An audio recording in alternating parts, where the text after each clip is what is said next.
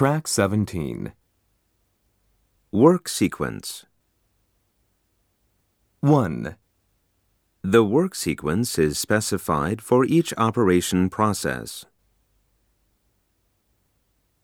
2, The work sequence is the operator's order of work. 3, The work sequence sets out the correct steps for every operator to follow.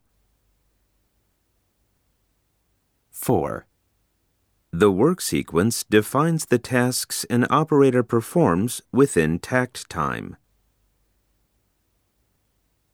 5, Work sequence is one of three elements of standardized work. 6, Even a skilled worker should not disrupt the sequence.